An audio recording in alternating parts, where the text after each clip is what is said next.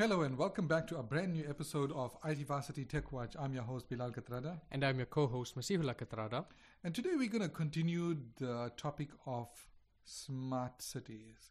Now this is a really, really big buzzword in South Africa currently. In fact, last night uh, there was a program on SABC live uh, news channel and I was invited to speak about the topic. Now, the reason behind that was uh, President Cyril Ramaphosa's announcement that he'd like to see the development of a brand new smart city somewhere near Johannesburg.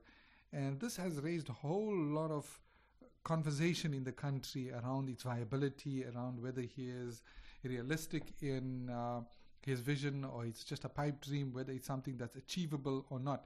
But nonetheless, whether President Ramaphosa is on the right track or not, the fact remains that smart cities are on the rise globally. Smart cities are changing the world as we live it. They're changing life in uh, cities as we know it. And the best part about smart cities is that they are not any different from ordinary cities. When you look at them and you live in them, you don't see anything unusual. This is not uh, a, a, scenario where you would see a city like something out of a movie like Blade Runner or The Matrix, you know, where things are futuristic and there's ultra intelligent uh, people walking around. No, it's nothing like that. A smart city is not all about that. A smart city is where they have employed various cyber physical systems, meaning systems that are real world systems but connected to powerful computers running artificial intelligence, which are the brains. And these uh, cities, thanks to being connected to these computers, they streamline life of citizens from behind the scenes, not from somewhere you see it. You know, they say the best technology is the one that you even forget about its existence or you don't even know about its existence. It's just there and it does its thing quietly in the background. It's not pervasive, it's not in front of us, it's not in your face. So there's a lot of smart cities emerging, and in the previous episode, we spoke about a few of those, like Istanbul, um, Singapore, uh, Dubai, and there's lots and lots of other cities which may not technically be called smart cities, but they are cities that are implementing smart technologies to solve major problems. So, in the SABC program, I spoke about the concept of smart cities and what I think of President Ramaphosa's idea. And my my take, as I mentioned in the previous episodes, was that I'm all for it. I'm very very pro technology. However, the thing that I do differently is rather than establishing a brand new standalone smart city in South Africa that is developed by uh, foreign companies or some foreign country, I would rather the president put out a challenge to South African youth to come up with some of the most pressing challenges that people in their communities and their cities are facing and if they come up with any good viable solutions, then offer them some sort of funding, like the Mayor of London is doing currently. He's put out a challenge to you to come up with smart solutions for London, and you could get up to twenty thousand pounds of funding from the city of London if your idea is good enough. So that's the kind of initiative that we need to be uh, running in this country, and we need to have a vision of converting every city in South Africa into a smart city. Definitely. I mean, we've got. Yeah, no, I agree. I mean, just to add that there's no better person to come up with a smart solution than the people who are living in, in, in these situations. Exactly. I mean, you can't expect an outsider to come and solve your problem. You feeling the pain, you you facing the problem, and you're the best one to solve that problem. Now, in the in the in the age that we're living in, cities have become bigger than anything we've seen in in human history. I mean, we haven't seen cities as big as Istanbul is today or Tokyo is today. And uh, this further necessitates the need for smart cities because as the cities are growing, There's a lot, a lot of pressure on the infrastructure of these cities. There's a lot of pressure on service delivery, on things like hospitals, schooling, traffic, uh, food supply, water supply, solid waste removal, sewage, all of these things, if not planned well in advance, if not planned for the next few decades, are not going to cope. And as cities become ever bigger, and this is what we're going to talk about today, these the cities that are emerging, and these cities are what I like to call the mega mega cities, because we already have mega cities like Tokyo, but Tokyo is going to look like a village next to some of the new cities that are emerging or new mega mega cities. I mean, these are not new cities in in the strict sense of of being brand new, uh, as in not existing, but it's just cities that are currently not on the map as far as mega cities goes. But over the next 50 to 60 years, they're going to be the biggest cities in the world, and boy, are they going to be huge! These cities are going to be huge. But then the whole concept of uh, big city starts off, Masula, back in what the the BC era, 1400 BC, the city of Thebes, the crown jewel of the Egyptian Empire, one of the most uh, industrious and successful cities ever. It was located uh, near the Nile River, and it was home to over 80,000 people. Okay, now for that time, it was it was massive. It was unheard of. These were the people who built the pyramids. They were some of the most uh, ingenuitive people uh, in that era. But like we see in history, civilizations are born and die. And a thousand years later, the Egyptian empire had fallen to a brand new superpower, the Roman Empire. Now, the Roman Empire made the Egyptian empire looked like a small village, just like you described with Tokyo. And it had, uh, I think it, it, the inhabitants of the Roman Empire were close to 1 million. Do you mean the the entire empire or just the city of Rome? Oh, sorry, just the city of Rome. Oh, okay. Just the city of Rome.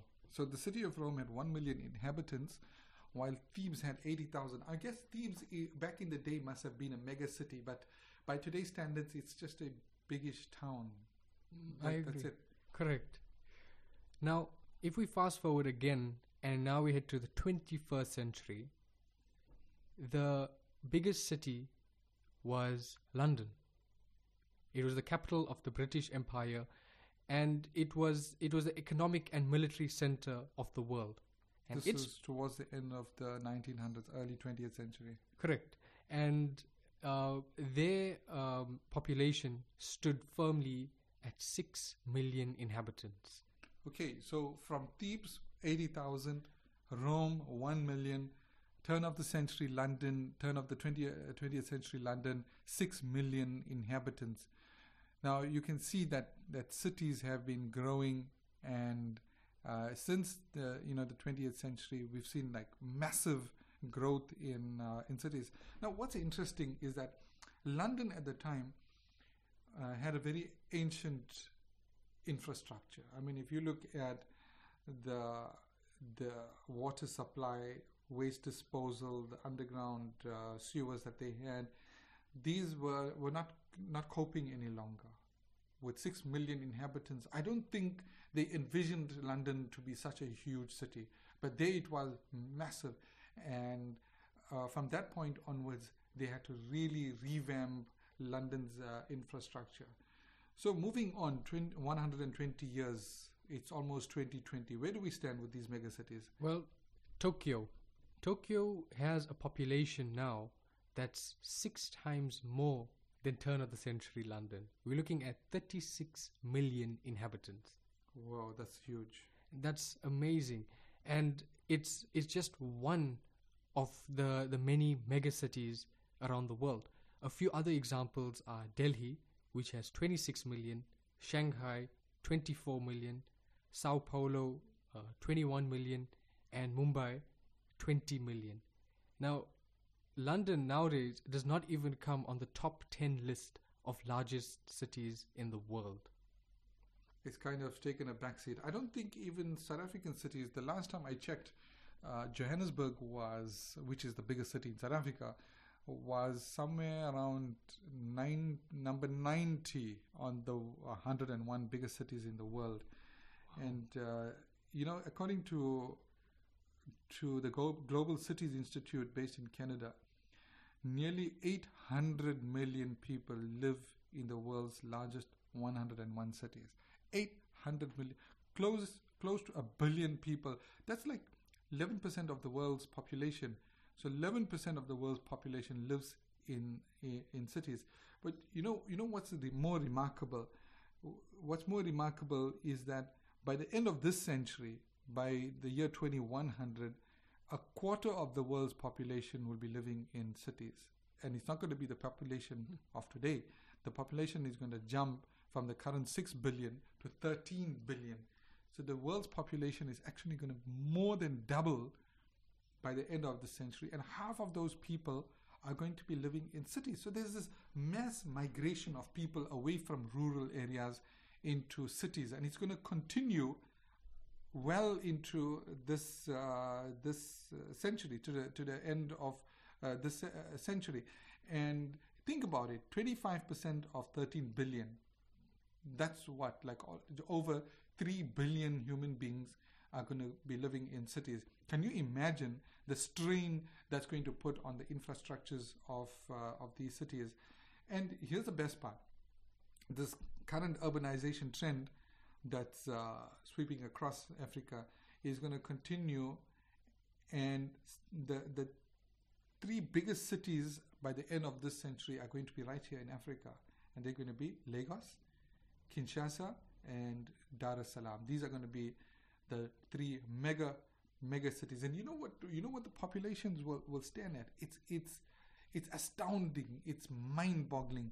Lagos is predicted to have a, a population of 88.3 million people. Imagine a city that has 88.3 million people, more than many countries of the world. Kinshasa will be sitting at not too far behind, 83.5 million, and Dar es Salaam will be home to almost 74 million human beings. Can you imagine the size and extent of these uh, cities? They are like little countries in their own right, but the difference being rather than everybody being spread out across the the, the landscape, everybody is going to be concentrated into a few hundred square kilometers within the confines of uh, that city or a few dozen square kilometers. Now, when you look at cities of that magnitude, cities of that size, obviously there's massive uh, challenges that they're going to uh, pose. All right, when you go to Johannesburg, one of the first challenges that you face is traffic. I mean, in the morning, for no explicable, no ex- humanly explainable reason, you're traveling on the M1 North, you're coming from southern Johannesburg, whether it's uh, the Robertsham side or the Lenasia side, you're going north, and there's traffic on the roads. Coming back in the evenings, uh, a half an hour trip could take you one and a half to two hours because of the traffic. So we obviously have traffic as one major uh, issue that that countries in, in Africa are, are, facing. Well, generally, this is this is a general um, issue throughout the world, but I think you know in South Africa, besides traffic, we face a whole lot of other problems like solid waste removal. You look at some of the smaller uh, villages and townships in South Africa, it's not uncommon to see a group of children playing right next to a huge rubbish dump. Now, this is totally, totally unhygienic. I mean, these children are going to get sick. If that rubbish is not moved from there, if it's not dumped safely outside of the precincts of the city, that's going to cause problems. It's going to cause serious health issues. In the same way, it's it's not uncommon when you're driving around certain certain suburbs in Johannesburg, uh, even here in Durban, you'll find that there's sewer water with sewer you know flowing on the streets with sewer pipes have burst and the water is just flowing and it's disgusting. It stinks. And it's a, definitely a source of, of diseases. Now add to that the the unemployment rates. Add to that um, myriad other other challenges that uh, people in our cities face, and you can see that that we've got some real challenges here that that need to be addressed. that really definitely needs to be addressed. And if we don't, then it's going to hurt not just the people living there, but the whole economy. One good example is is uh, un, uh, illegal uh, electricity. You know, people stealing electricity. You get these people that are that are uh, getting free electricity by somehow unearthing the underground cables and hooking up their their homes to it. I don't even know how they do it, but it's dangerous. It's not just dangerous, but it's also hurting the economy. Eskom loses billions of rands every year through this. Then there's uh, you know somewhat smaller issues like uh, potholes on the roads, uh, roads that are that need some kind of repair, traffic lights down, and then there are institutional problems like uh, like uh, for example um, corruption and bribery. Now these are all problems that we are facing in South Africa. We may not have the kind of problems that Singapore has, like you know, where they have a space issue, a space space shortage issue, or we may not have problems like Istanbul, which almost doubles in population every year thanks to the tourists. But we have our own set of problems, and what we need to do is to employ the right technologies to solve these problems. We need to start thinking ahead, and we, we are fortunate in the sense that we're living in an age of artificial intelligence, of computers that can think and make decisions for us, that will be able to help us to resolve a lot of these problems. I mean, if you take uh, a city like like uh, Mexico City, for example, now Mexico City has uh, realized that there's certain areas where electricity supply is a huge problem. So what they did was they they implemented systems, real world systems, sensors, monitors that that actually track power usage in some areas and found that that the power is being used or is being distributed inefficiently. And what they're doing is using that information coming from there, they're helping to make sure that everybody has an equal amount of electricity so that there's not uh, certain areas that are disadvantaged that have less electricity than others. In a similar way, Singapore, we mentioned Singapore uh, last week, they are using thousands of sensors that monitor everything from tides to sunlight to wind and they, they, they use these to draw information about the landscape of the city and they can they can make decisions about where to build buildings where to put recreational areas like parks uh, how tall a building can be what its orientation should be like what its design should be like so that it allows uh, the wind to flow uh, easily between uh, buildings or uh, a building doesn't overshadow another building or doesn't overshadow a recreational area too much. It just gets the right amount of shade every every day. So these are issues that we need to employ in South Africa. So it's not a question around whether or not smart cities are relevant in South Africa, considering our socio-economic pro- uh, problems that we are having. It's not at all a question. It's a necessity because the smart cities concept is what is going to solve those socio-economic problems, is what is going to streamline these challenges and difficulties that people in our cities are facing. And we need to plan well in advance. We need to plan from now for people and generations that are coming later this century. We can't afford a wait and see attitude. We need to be proactive in, in our planning. And this is this is the main reason why I believe rather than putting up a brand new standalone city, we need to work on the existing cities because as much as uh, a brand new uh, city might uh, have all the smart technologies, the bulk of the country's population is still going to be in existing cities and it's still going to have the same challenges. So rather than pouring money into something that may or may not work, We've got the population in the current cities. Let's make it work here. Let's address all these issues. Let's look at the difficulties that uh, our people are facing and help you help alleviate these problems, create a better quality of life, uh, a more streamlined quality uh, of life, uh, you know, a less stressful environment for the people using these smart technologies. And the technologies are all out there. It's nothing new. Uh, there's nothing uh, really uh, out of this world.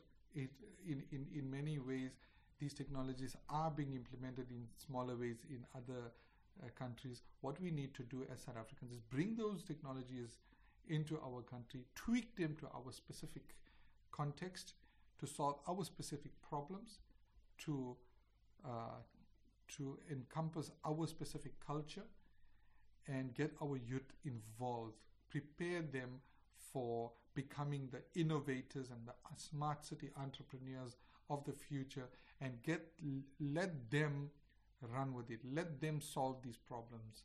Let's not bring outsiders to solve our problems. Let's solve our own problems let's get our youth.